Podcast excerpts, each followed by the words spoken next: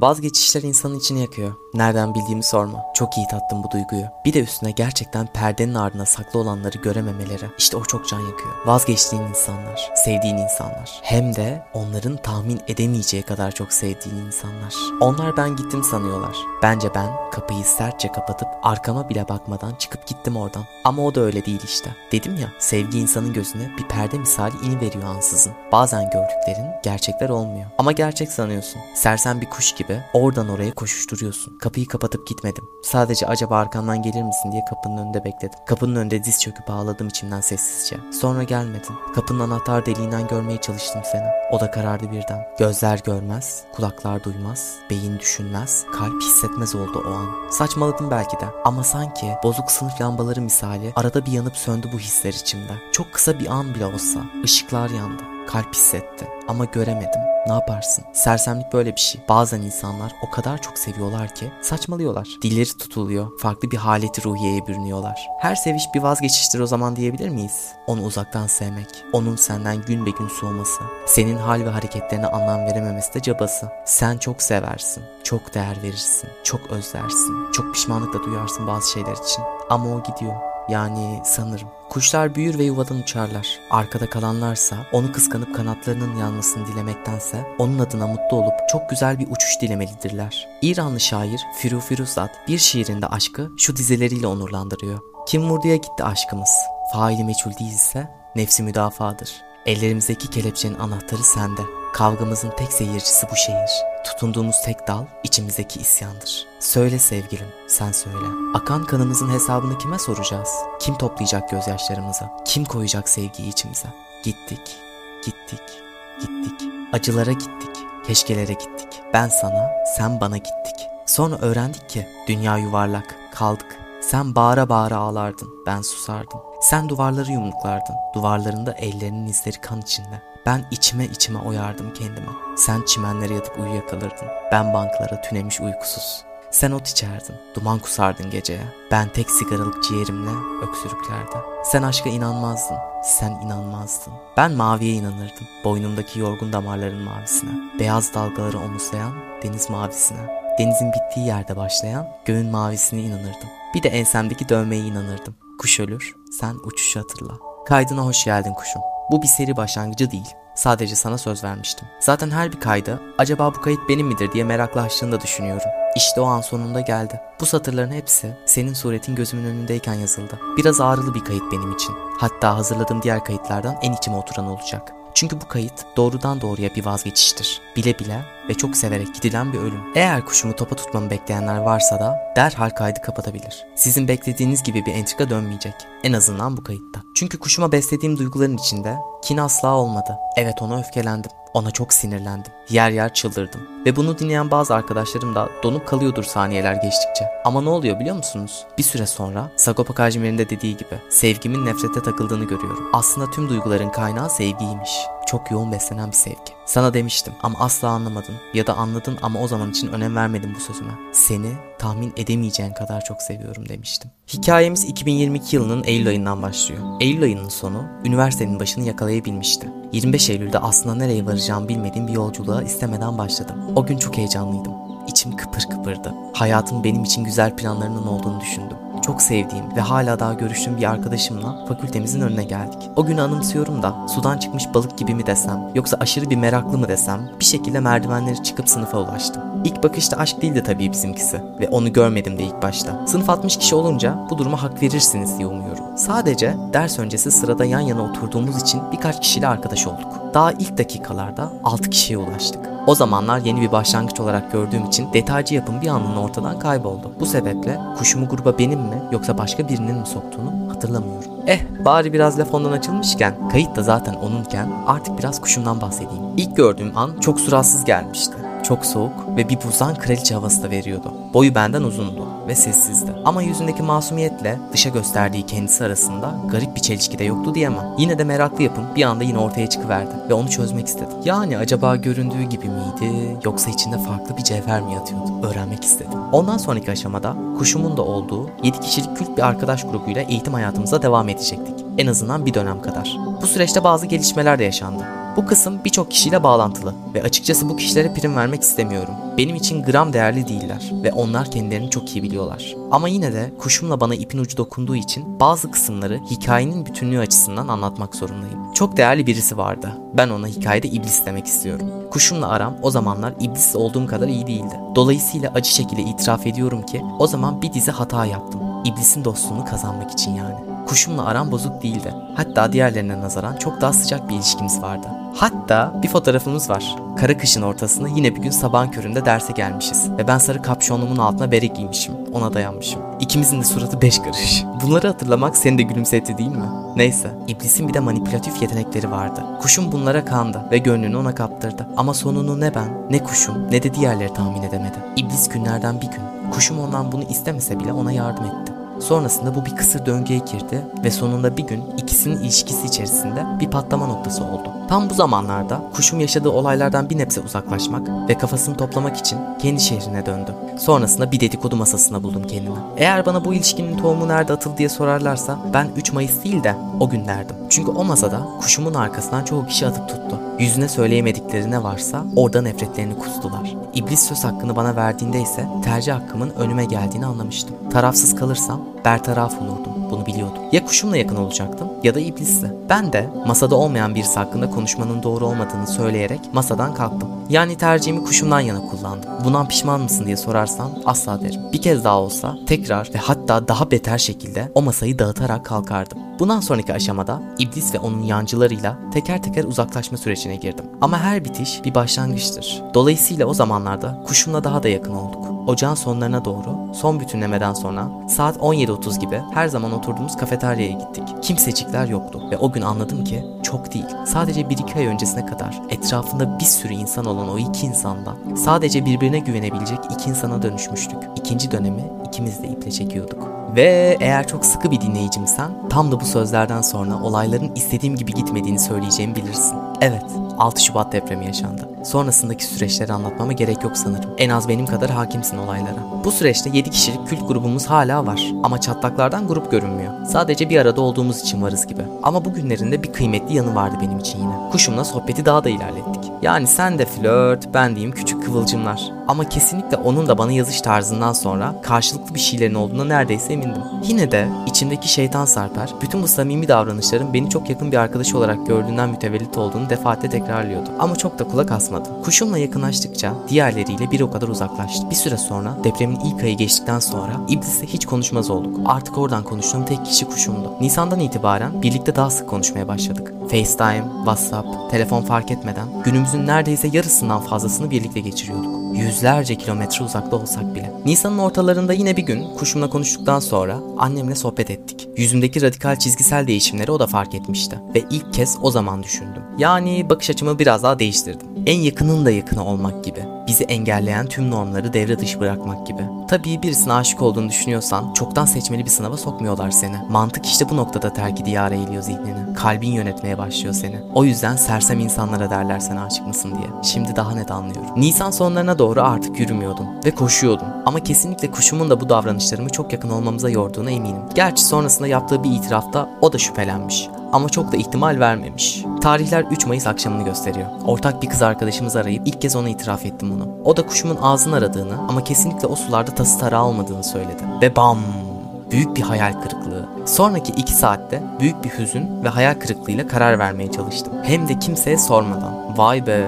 Sarper'den beklenmedik hareketler. Genelde Sarper insanları dinleyerek hareket ederdi çünkü. Bunu yaptıktan sonra bu davranışıma da şok olanlar oldu tabii. Gece yarısında cesaretimi toplayarak ya hep ya hiç diyerek bir plan yaptım. Onu ona tarif edip hoşlandığımı söyleyecektim. Sonra telefonu çevirdim. Direkt açtı. O sırada odada oturuyormuş. Sonrasında bazılarınızın dinleme şansı bulduğu o meşhur konuşmayı yaptım. Bir kız var kuşum. Ben onu seviyorum. Yani hoşlanıyorum.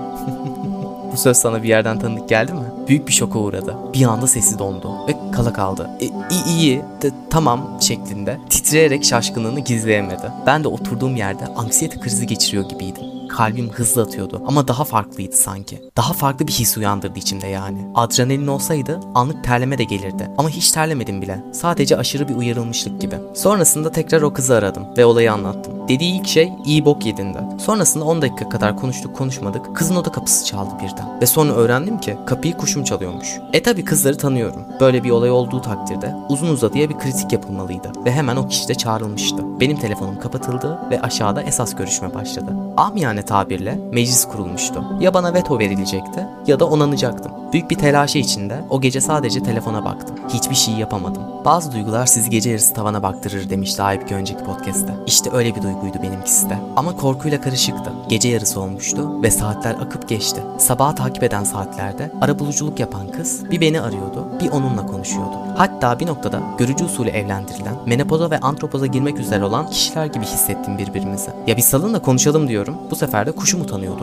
Eh ne yaparsın? Konuşamadık o gece. Ama o gece en çok neyi görmek isterdim biliyor musun? Her şeyi çözdüğün o anki suratını. Bence çok eğlenceli olurdu. Ama yüz yüzeyi bekleyemeyecek kadar da kötü durumdaydım. Neyse sen anladın zaten beni. Sonraki saatlerde artık o kızdan da haber alamayınca umutsuzca yatağıma yattım. İşte o an ne oldu biliyor musun? Bana tavana baktırttın. Hani şu önceki podcast'te bahsettiğimiz gece yarısı tavana bakılmaları. İşte o oldu. Bekledim ve bekledim ama bir çağrı gelmedi. Tam umudumu kesip artık gözlerime söz geçiremeyip derin bir hüzünlü uykuya dalacakken telefonum çaldı. Arayan o kızdı. dört Mayıs günü yüz yüze buluşmamızı teklif ettiğini söyledi. Bu tarih ise benim doğum günümdü ve açıkçası hiç sıcak bakmadım o güne. Çünkü beni reddetme ihtimalin o günü kötü hatırlamama veya unutamamama sebep olacaktı. Hoş. Sanki şimdi bütün tarihleri unutabildim ya. Ama yine de bu korkumu gizleyerek aile planım var yalanıyla dört Mayıs gününü askıya aldırmayı başardım ilk başta. Ve alternatif olarak birkaç saat sonrasını ya da beş, altı, yedi Mayıs tarihlerini önerdim. Bu tarihleri de sen kabul etmedin. sekiz Mayıs pazartesi gününü önerdim. Ona da hayır dedin. Daha doğrusu birbirimizle hiç konuşmadığımızdan bana iletilen bilgi bu şekildeydi. Sonunda dört Mayıs gününe tamam dedim. Sarper'in oynadığı büyük kumarlardan birisiydi. Ya güzel bir başlangıç ya da trajik bir son. İki ihtimal vardı ve gözümde ikisinin de oranı eşitti. Sonra yatağıma yatıp tam uykuya dalacakken yine aradı. Akşam üzeri buluşmak istediğini söyledi. Ben daha çok heyecanlandım. Yani en azından dört Mayıs olsaydı tamam doğum günümde ama yine de bir şeyler yapmak için bir vaktim olacaktı. Düşünmem için de. Çünkü düşündüğünüzün aksine ben bunların hiçbirini planlayarak yapmadım. İnanmak güç biliyorum ama duygusal kontrolümü kaybetmiştim. Sonra da sana hak verdim. Yani bir anda hortlak gibi karşında beliriveren bendim. Tabii ki günü seçme özgürlüğü de sana düşmeliydi. Bahsettiğim bu saatlerden on saat sonrasında bir buluşmamız olacaktı. Çok kısa bir zaman dilimiydi ama en azından birkaç saat uyuyabilirsem ve gözümün altı morarmazsa kârdır anlayışıyla uyudum. Çok heyecanlı ve umutlu bir şekilde. Yattığımda saat sabah beş sularıydı. Kalktığımda ise saat on iki olmuştu. Kalktıktan sonra bir Türk kahvesi yaptım. Annem her şeyimi bilir. Biz arkadaş gibiyiz. Bunu özellikle bu kaydı ithaf ettiğim kişi çok iyi biliyor. Hemen detayları anlattı. O da şoka girdi. Biraz da fırçaladı. Bu kadar hızlı olur mu? Bu da ne şimdi? Kıza düşünme fırsatı bırakmamışsın gibisinden bir dizi fırça yağmuruna tutuldum. Garip bir şekilde annem yaptığım şeye çanak tutmamıştı. Çok nadirdir annemin bana hak vermediği konular. Bunda da kesinlikle seni haklı gördüm. Eh ne yapalım? İş işten geçti dedim. Sonrasında da sana yapmayı planladığım teklifi anlattım. Teklifin ana detayları şu şekildeydi. Dediğim gibi bu kesinlikle aylardır planlanan ve ona göre hareket edilen bir olay zinciri değildi. Bu tarihlerden önce Ramazan bayramı dolayısıyla köye gitmiştik. Sonra çarşıda çok güzel bir butik bulduk kuzenimle. Girdiğimizde istemeyeceğimiz kadar çok çift bilekliği bizi karşıladı. Sonrasında kuşumu düşünerek bir bileklik aldım. Daha doğrusu iki bileklik almıştım. Ama bir tanesini kuzenimde unuttum. Elimde kala kala iki yarım kalpten oluşan ve mıknatıslı bir bileklik kalmıştı. Sonrasında bunun varlığını hatırlayarak şu teklifi yapmayı düşündüm. İşte sen karşımdaydın, e, ben de senin karşında. Ben böyle ansızın sohbet kesildiğinde o bilekliği çıkaracaktım ve ya bu bilekliği takıp bileğimizdekileri çıkaralım ya da bileğimizdekilerle devam edelim diyecektim. Nasıl? Anlamayanlar için kuşumla o zamanlar sahip olduğumuz lotus çiçeği figürlü bir bileklik takıyorduk. Onu ona ilk dönem bitip de evine döneceği gün kahve içtiğimiz yerin karşısından almıştım. O gün de çok sevmişti. Yani aslında dört aydır taktığımız bir bileklikti ve lotus çiçeğini de ona boşuna almamıştım. Bu çiçeğin bizim ilişkimizde bir anlamı vardı. O günlerde yani ocağın sonlarına doğru ikimizin de birbirimizden başka kimsesi kalmadığını anladığımız o akşam üzere o bütünleme sınavı çıkışı işte o günün anlamıydı lotus çiçeği. Yeniden doğuş ve arınma gibi anlamları olduğu gibi romantizmle özverili gerçek aşkı ve merhameti de simgeliyordu. Evet o lotus çiçeğine layık birisi. Şimdi daha net anlıyorsun. Hikayemize geri dönelim hadi. İkimizin de bileğinde siyah bir ipin içinden geçtiği boyası hafiften aşınmış bir altın lotus çiçeği taşı vardı. Onun sağ bileğindeydi. Çünkü sağ tarafta onun için çok değerli olanların bilekliğini takıyordu. Benim de sol bileğimdeydi. Ama kuşumunki kadar manalı bir anlamı yoktu solda olmasının. Sağ elimi kullandığımdan ve bilekliğim biraz çok oynadığından mıdır bilinmez onu sola uygun gördüm. Neyse planı anladın değil mi? İşte kafamda oluşturduğum taslak buydu. Ve önceki gece tüm bu olaylar olmadan önce bir yazarın hikayesini okumuştum. Kocasıyla nasıl çıkmaya başladığını anlatıyordu bu hikaye. İşte bu yazarla kocası çok yakın iki arkadaşlarmış. İkisi de aynı fakültede okuyorlarmış. Bir gün otururken neden daha yakın olmuyoruz ki diye birbirlerine sormuşlar. Sonrasında da biraz gülebilirsin burada ama bir sevgililik sözleşmesi oldu oluşturmuşlar. İki tarafta tabiri caizse anlaşmalı boşanan çiftler gibi maddelerini yazıyor ve altına da bu maddelere uyacaklarına dair yeminli imza atıyor. Sonrasında üniversite bitince evleniyorlar ve şimdi küçük bir kızları varmış. Bu hikayeyi okuduktan sonra aklıma direkt kuşum geldi. Bana bir arkadaşım sordu mesela, aşık olduğumu nasıl anlayacağım diye. Ben de bilmiyorum dedim. Gerçekten de bilmiyorum. Ama sanırım bir gün sen de bu hikayeyi okuduktan sonra aklına sadece tek bir kişi gelince anlayacaksın. Ama cevabı bulabilecek misin? Hiçbir fikrim yok. Birkaç saat sonra evden çıktım. O günkü kombinimin bir kısmını hatırlıyorum. Çok yakışıklı, dalyan gibi çıkma gibi bir derdim yoktu. Spor ve kendimi rahat hissedeceğimi düşündüğüm şeyleri giymiştim. Sonra da siyah fötür bez şapkamı taktım. Omzumun aşağısından itibaren bir şekilde birbirini destekliyordu da o saçma şapka gerçekten de gülünçtü. Ama işte bunlar tatlı saçmalamalar. Sonra buluşacağımız yere geldim. Beni dün gece arabuluculuk yapan o kız karşıladı. Oturduk ve seni konuştuk. Ben bir sorgu memuru gibi benimle konuşmadığı ve iletişime geçmediği her dakika ne oldu onu öğrenmek istiyorum dedi. O da bildiği tüm her şeyi anlattı. Bana anlatmasına bir sıkıntı yoktu. Çünkü benden aldığı her şeyi sana da anlattı. Hatta birkaç saat önce sabaha karşı sadece onunla değil üçünüzle de konuştuğumu anlamıştım. Ben de biraz nabza göre şerbet verdim. Ne yalan söyleyeyim. Neyse o kızla biraz konuştuktan sonra kuşum ve o da arkadaşı masamıza geldiler. O beni ilk gördüğün zamanki surat ifadeni keşke çekebilseydim. Böyle sanki şeytana bakıyormuş gibi veya gerçekten iğrenç birisine bakıyormuşsun gibi bir halim vardı. Gözlerini sürekli kaçırıyordun ve heyecanlanınca olduğu gibi sesin titriyordu. Kuşumla birçok konuda kendimi bir görürüm. Benim de heyecanlanınca sesim titrer. Hatta zaman zaman içine kaçar. Kekeme sanarsınız. Bu yüzden seni anladım. Ama ciddi bir şekilde mi yoksa rahat bir şekilde mi oturacağımı karar veremedim. Ve ben de biraz saçmaladım. Böyle umursamaz gibi görünen ama içtenince çok umursayan birisi gibi oldum. Aşırı güler yüzlü ve sıcaktım. Kuşumsa benim zıttım olarak ilk tanıştığım o kız gibiydi. Bana nazaran biraz daha suskun, şaşkın, donuk ve pasifti. Hatta arabulucu kıza şey demiştim. Birazdan geldiklerinde nereye oturacaklarını söyleyeyim.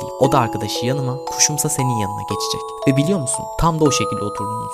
Falcılık yeteneklerim her zaman doğru şeyi bana gösteriyor. Sonrasında işte klasik nahoş sohbetler yapıldı ve sonrasında biraz yalnız konuşmak istediğimizi söyleyip kuşum hariç diğer iki kızdan müsaade istedim. Onlar da sağ olsunlar lafımı ikiletmeden kalktılar masadan. Sonrasında öyle boş duvara bakıyormuşsun gibi bana baktın. Yani hayatımda ilk kez romantik bir konuşma yapıyordum ve bu kesinlikle düşünüldüğünün aksine geceler boyu planlanmamıştı. Ben de bir yerden giriş yaptım ve yazarın hikayesini anlattım. Bu hikayeye çok benzediğimizi de anlattım.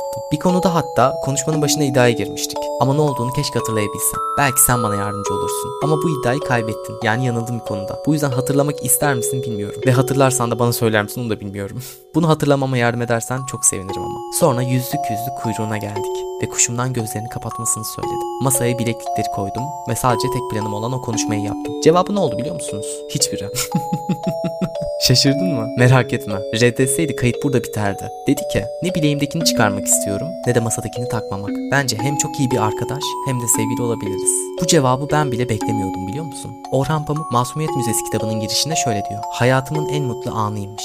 Bilmiyordum. Bilseydim bu mutluluğu koruyabilir, her şeyle bambaşka gelişebilir miydi? Evet, bunun hayatımın en mutlu anı olduğunu anlayabilseydim asla kaçırmazdım o mutluluğu. Derin bir huzurla her yerimi saran o harika altın an belki birkaç saniye sürmüştü. Ama mutluluk bana saatlerce, yıllarca gibi gelmişti. İşte sevgili yazarın tasvir ettiği gibi bir an yaşanmıştı aramızda. O harika altın an, yani birbirimizin içi gülen gözlerine bakmamız belki o anki utangaçlığında yaratmış olduğu kimyayla sadece birkaç saniye sürmüştü. Ama o mutluluk bana saatler yıllarca gibi gelmişti. Sonrasında tabii diğer ikisi masaya doğru geri dönüyordu. Zamanlamayı çok iyi tutturmuşlardı. Bense gözleri ışıl ışıl, yüzümde mutluluğun verdiği hisselik gülümseyişimle onların gelmesini izledim. Artık hızlıca gelselerdi de ilk kez bisikleti olan çocuğun herkese bakın bu benim bisikletim diyerek göstermesi gibi onlara kuşumu bir de ben sunsaydım. Bugünü sanırım hayatımın geri kalanında asla unutmayacağım. Annem de katılır buna. İlklerin her zaman yeri ayrıdır bence de. Asla unutulmaz. Ama ilklerin bir de kötü bir yanı vardır ki bu da her yeni insanda onu kıyaslarsın. Yani en azından ben yaparım bunu. İlk kez oynadığım oyunun o ilk tanıştığım haliyle güncelleme alarak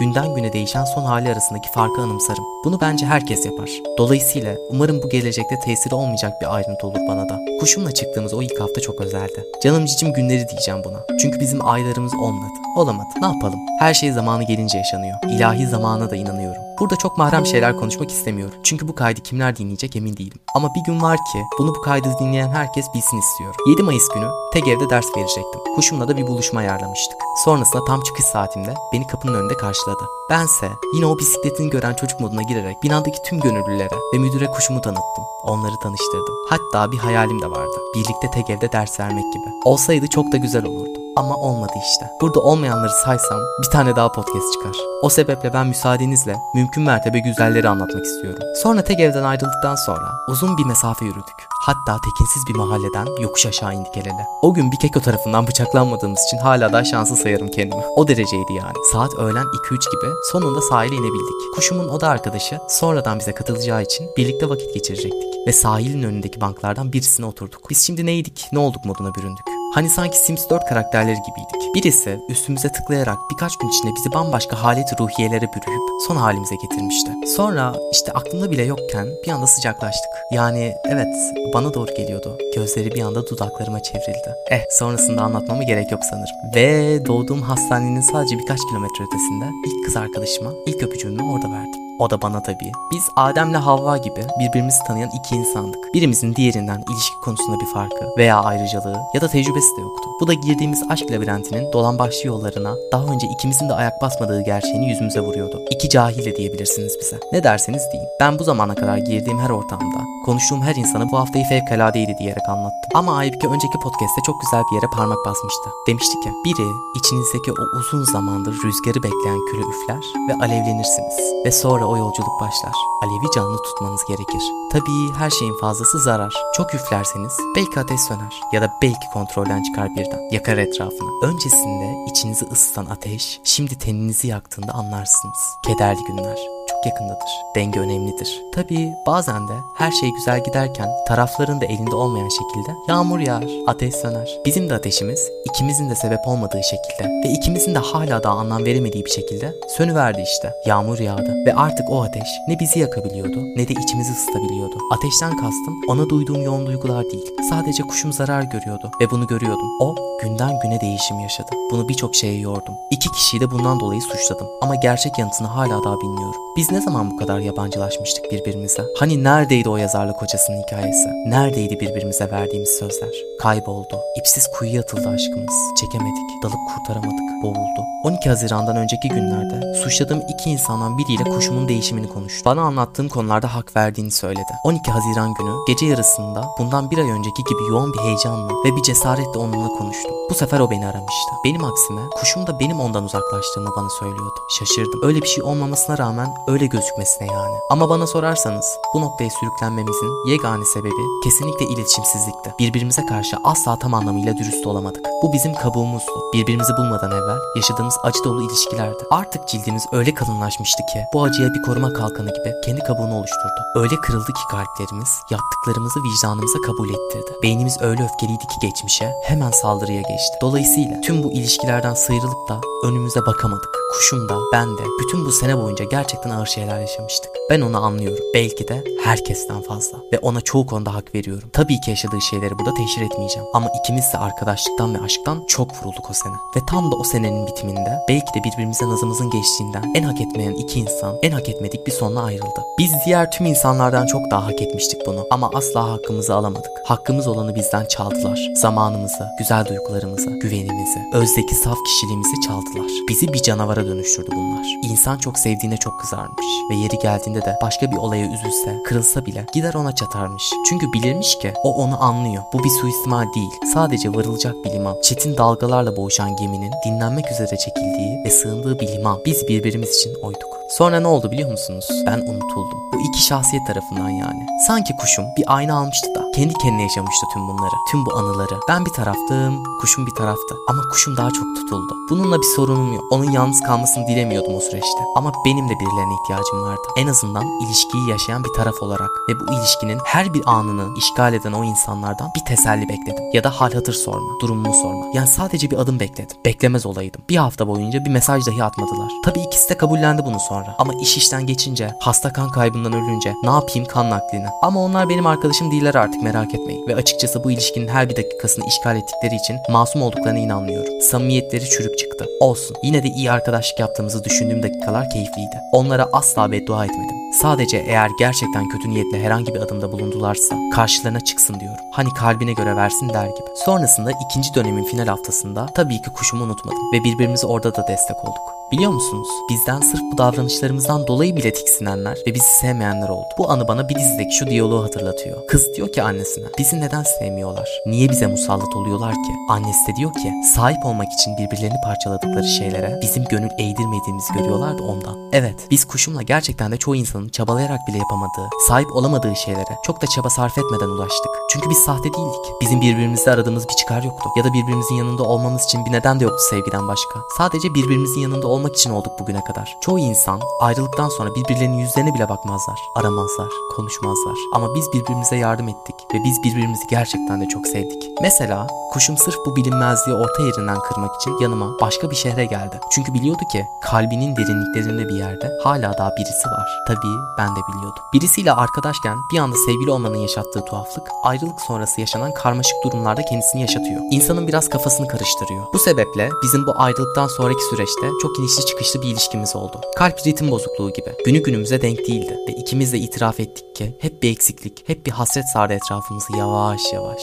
Gün be gün büyüdü bu hasret. Gün be gün kırıklar, yaralar, kapanması gerekirken daha da büyüdü. Ya da bu benim kendi içimde hissettiğim bir duygu. Bilmiyorum. Ben analiz konusunda çok başarılı değilim. En azından kuşum konusunda. Başarılı olsaydım daha ilk zamanlar onun hareketlerinde flört olarak görmezdim zaten. Sonraki zaman diliminde Temmuz ayının sonlarına doğru bir düğün sebebiyle tekrardan geri döndü üniversiteyi okuduğumuz şehre. Beni aradı ve buluşmak istediğini söyledi. Bense o andan itibaren şunu düşündüm. Varlığım ona zarar veriyor ve verdi de. En başından itibaren, yani tüm bu olaylardan da öncesi. Ona bazı konularda umut vererek daha en başında onu üzdüm ve açıkçası benim yüzümden geçireceği bir kötü an daha istemiyorum. Bundan önceki Haziran ortası ve Temmuz ortası arasındaki zaman diliminde ise yaşadığımız kopukluklar ve benleyken geçirdiği düşük ruh hali de bu düşüncemi tasdikleyen bir durum oldu. En başından beri zarar vermişim sanırım. Sanırım varlığım ona hep hüzün ve keder getirecek. İşte tam da bu yüzden ondan uzaklaştım ayrılırken de. O zamanlar bu düşünceye kapıldığım için bir bahaneyle gelmek istemedim yanına. Çünkü dediğim gibi varlığım sendeki bazı şeyleri tekrar yaralayabilirdi. Belki ben iyileşmiyordum ama sen iyileşiyordun. Sen hayata geri dönüyordun. Bunu bencilce neden elinden alsaydım ki? Neden sürekli karşına çıkıp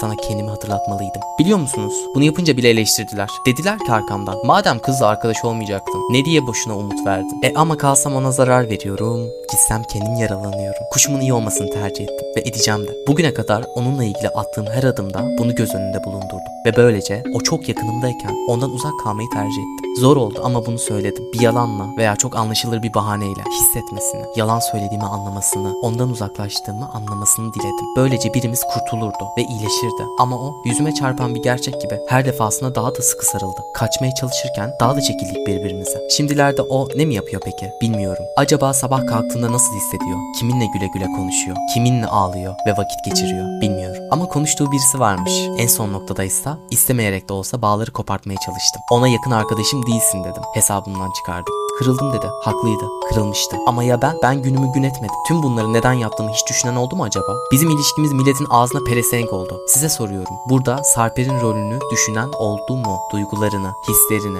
yaşadıklarını. Bilen kim var içinizde? Hiçbiriniz. Herkes varsayımlar üzerinden bir yafta bulup üstüme yapıştırdı. İşin gerçeğini söyleyeyim. Sana o kadar değer veriyorum ki eğer benden bir noktada kopabilirsen yeni ilişkin için daha iyi olur diye düşündüm. Kırılmanı değil, o telefonda bağırıp çağırmanı istedim. Ama bu da olmadı. Şimdilerde durumlar senin tarafında nasıl bilemesem de umarım bana ihtiyacın yoktur. Beni düşünmeyin, ben bir yolunu bulurum. Zaten bu zamana kadar hep beni düşünen insanlar beni bu hale getirdi. Yardım etmek isteyenler en beter acıyı çektirdi. Bana kimse dokunmasın. Ben kendi formülümle çözüyorum olayları artık. Kuşum, şimdilerde mutlusundur umarım. Umarım dostların da yeni konuştuğun o kişi de hayatına güzellikler, yenilikler getirir. Çünkü Haziran'dan beri bunun için uğraşıyorum. Artık benim de bir ürün görmem gerek bence.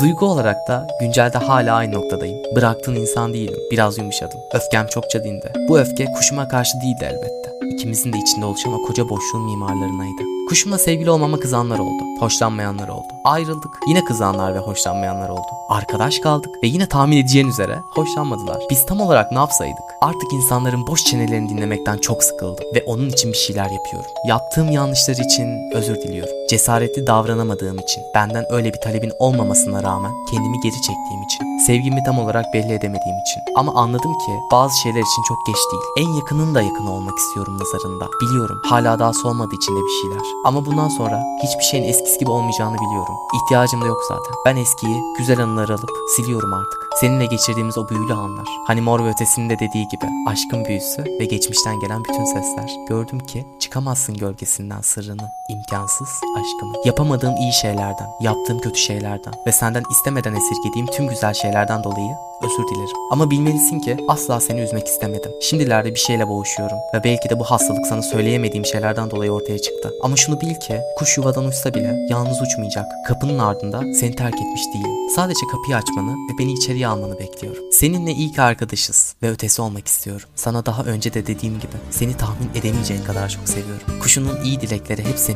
Başka bir evrende veya bir sonraki hayatta veya artık ilahi zaman diliminde bir daha nasıl karşılaşacaksak o günü iple çekiyorum. O zamana kadar kendine iyi bak. Την καρδιά σου δεν μ' ανοίγεις κι όλο περνάει απ' το μυαλό μου το κακό. Πες μου τι τρέχει, η καρδιά μου εμένα αντέχει. Ό,τι κι αν πεις δεν φταίς εσύ ούτε κι εγώ.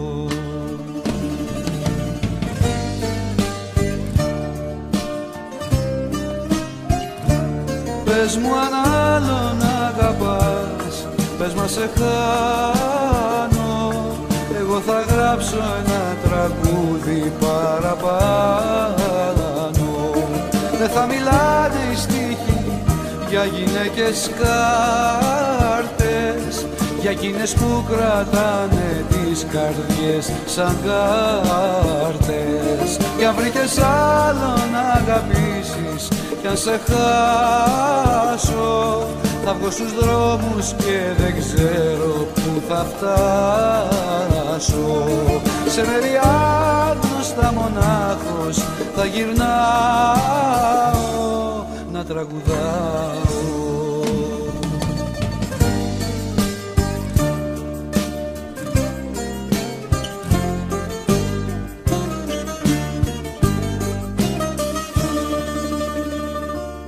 Στα όνειρά μου δοκιμάζω την καρδιά μου. Σε βλέπω σ' άλλη αγκαλιά να ξενυχτάς κι όλο μου λείπεις.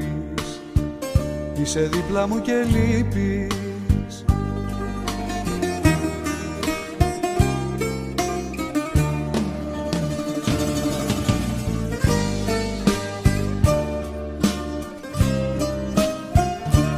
Πες μου αν άλλον αγαπάς, πες μα σε χάνω. Εγώ θα γράψω ένα τραγούδι παραπάνω. Δεν θα μιλάνε οι στίχοι για γυναίκες κάρτες, για εκείνες που κρατάνε τις καρδιές σαν κάρτες. Κι αν βρήκες άλλον αγαπήσεις κι αν σε χάσω, θα βγω στους δρόμους και δεν ξέρω που θα φτάσω. Σε μέρη άγνωστα μονάχος θα γυρνάω να τραγουδάω.